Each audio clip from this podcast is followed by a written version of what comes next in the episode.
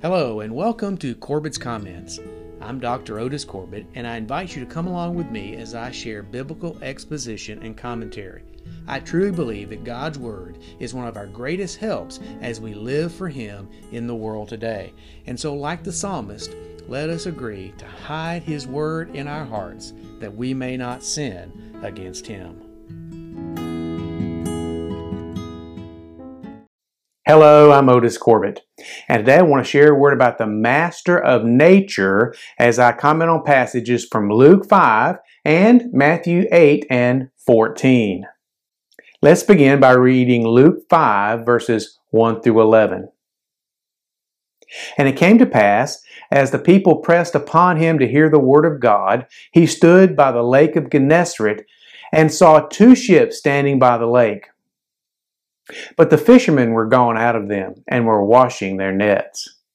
And he entered into one of the ships, which was Simon's, and prayed him that he would thrust out a little from the land. And he sat down and he taught the people out of the ship. Now, when he had left speaking, he said unto Simon, Launch out into the deep and let down your nets for a draught. And Simon answering said unto him, Master, we have toiled all the night and have taken nothing. Nevertheless, at thy word I will let down the net.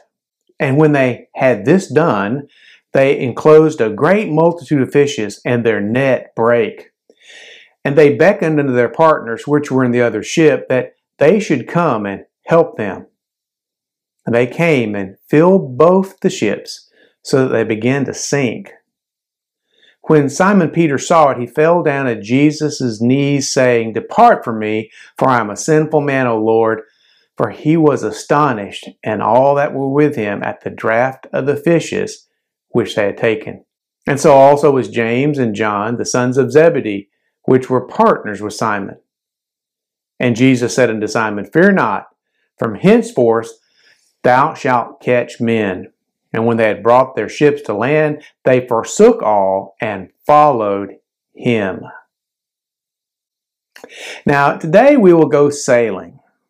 We're going to spend some time in boats today, in small boats at that. As with many subjects, boats can cause people to have some strong emotions. For example, a man put a personal ad in the newspaper to try to meet a new girlfriend. The ad said, looking for adventuresome, outdoors oriented lady with boat and motor. Send photo of boat and motor. of course, from the opposite perspective, one wife's definition of a boat is a hole in the water into which you pour money. All joking aside, one emotion that boats can cause is fear. This fear does not come from the boat itself, but from the way sailing is so dominated by the weather. You see, even a minor storm can seem big in a small boat, and even the biggest ships are vulnerable to the overwhelming forces of nature. When the Great Lakes ore carrier Edmund Fitzgerald was launched in 1958, uh, it was the largest ship on the Great Lakes and it remained so until 1971. She weighed 13,632 tons empty and was 729 feet long. Called Big Fitz, she regularly carried twice her own weight of iron ore to steel mills uh, in the U.S. She was so big and powerful, she seemed to shrug off the forces of nature. That is until November 1975. On the ninth day of that month, while bound for Detroit, Michigan with 26,000 tons of iron ore, the Edmund Fitzgerald was overcome by a winter storm and disappeared with the loss of all 29 crew members. If anyone has doubt about the power of nature, they should go to the Mississippi Gulf Coast. At the seafront, they have a pole on which they've marked the height of the storm surge of the many large hurricanes that have come ashore there. You know, I'd always heard about Hurricane Camille, and I was disappointed that the storm surge mark wasn't there for Hurricane Camille, but I was wrong. Up near the very top of the pole, there was a mark that showed a wave height of 30 feet had crashed ashore there.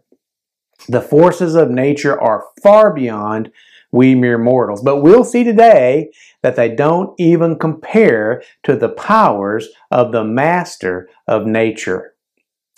First, we see Jesus as the master of creatures. In our passage from Luke 5, we see Jesus as the master of creatures.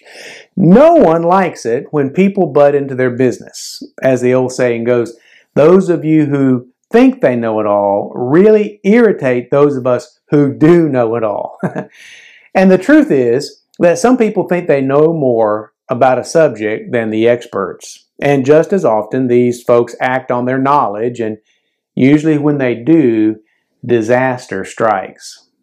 Now, an example of this is a police department which took upon itself to install a temporary traffic light at an intersection.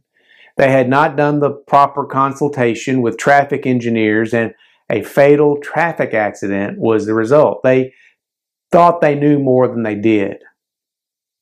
Now, Jesus should not have known about fishing. He was a trained carpenter and he was a religious teacher. And this kind of fishing was not done just by anyone. These fishermen were highly skilled and trained and had done this for a long time. Catching fish with a net isn't easy. It's actually an industrial process. Yet Jesus did know more about these creatures than these expert fishermen did. You see, Jesus is the master of creatures because he is the creator of all things, as we read in John 1 1 through 4. In the beginning was the Word, and the Word was with God, and the Word was God. The same was in the beginning with God. All things were made by him, and without him was not anything made that was made. In him was life, and the life was the light of men. Because Jesus is the creator, we need to honor his knowledge. We need to follow his instructions to have dominion over the world and to be good stewards of the world.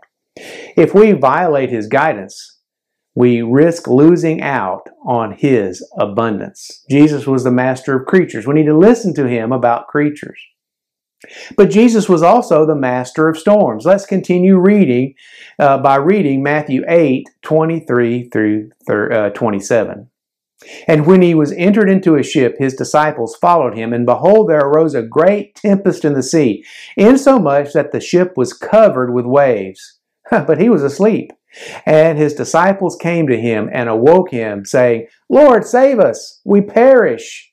And he saith unto them, Why are you fearful, O ye of little faith? Then he arose and rebuked the winds and the sea, and there was a great calm. But the men marveled, saying, What manner of man is this, that even the winds and sea obey him? In this passage, we find our expert mariners and our supposedly landlubber carpenter on the Sea of Galilee, which was actually a very large lake. Now, the fact that it was a lake didn't make it any less dangerous.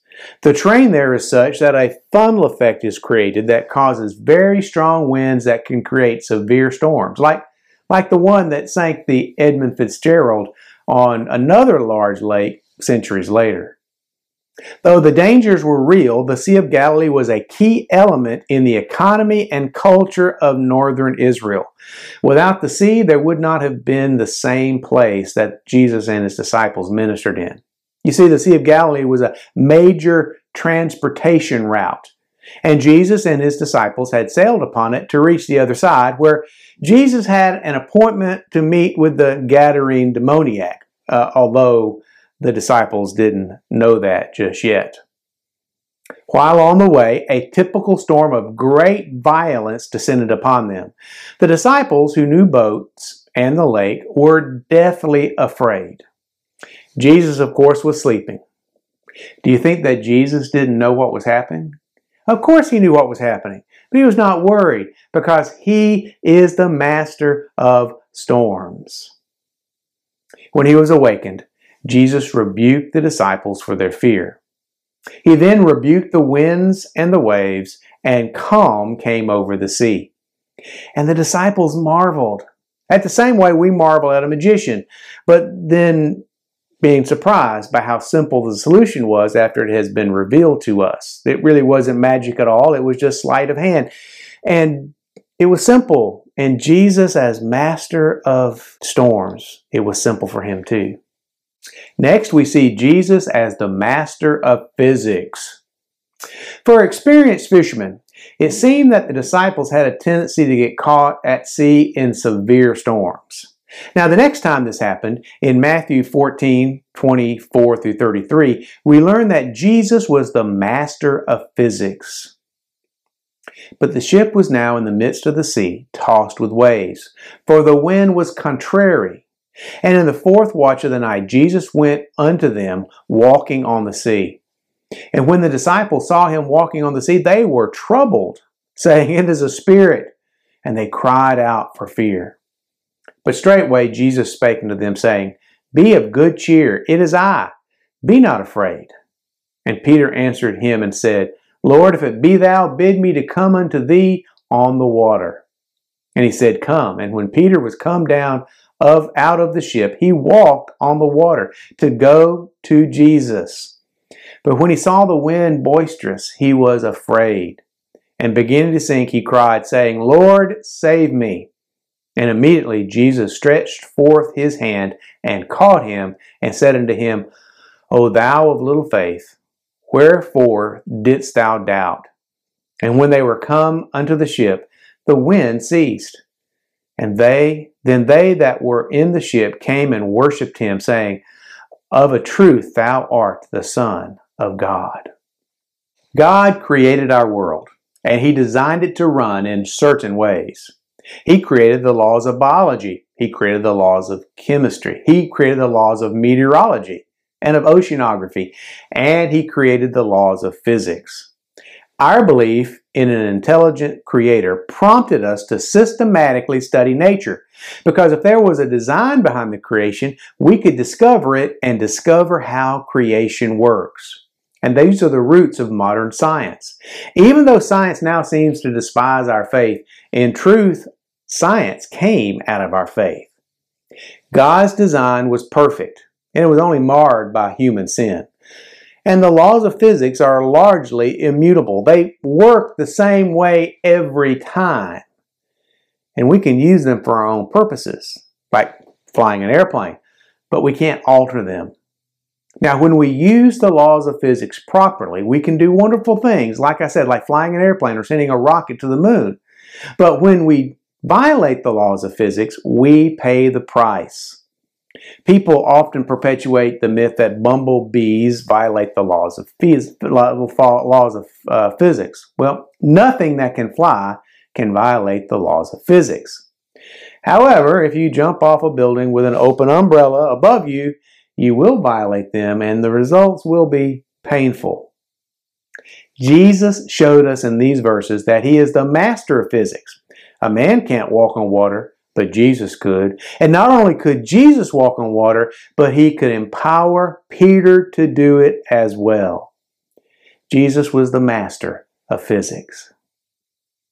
Finally, we need to see Jesus as the master of our fears. Because human sin has marred God's perfect creation, the world is a dangerous place, and this causes people to experience fear. People are often afraid of four footed creatures. Uh, you know, like the young lady who, when she was a child, had a puppy dog knock her down uh, and stole her graham cracker. And she was made afraid of dogs by that. Years later, she ran away from a German shepherd that was barking at her, only to fall and hurt herself. People are also afraid of two footed creatures, like the mother who would always call her daughter when a convict had escaped or if the local police were looking for a fugitive. Jesus, of course, is the master of all creatures, two footed and four footed. And we need to let him be our master of our fears about our creatures, about creatures as well. People are often afraid of storms too. Storms are violent and can cause destruction and death. I know a family whose home was once hit by lightning and almost burned down. It caught fire and almost burned down. They never left the house again fully empty. Someone was always at home just in case lightning might strike the same place twice. But Jesus demonstrated that he's the master of storms, and he needs to be the master of our fear of storms also.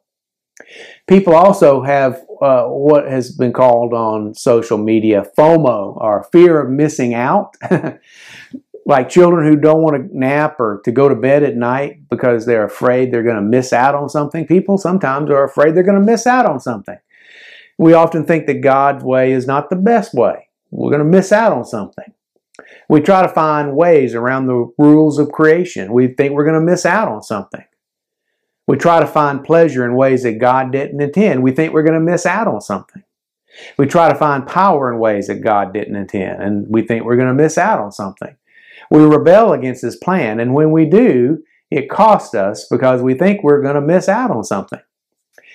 Jesus is the master of creation, and He needs to be our master as well. We need to seek His abundant life, not our false abundant life. In conclusion, Jesus is the master of nature. He created nature for our blessing. And the way we're most blessed by it is by allowing Him to be our master also. Have we done this today? Or are we still trying to be our own master? Surrender to Him today. He is the master of nature, and He should be the master of us too.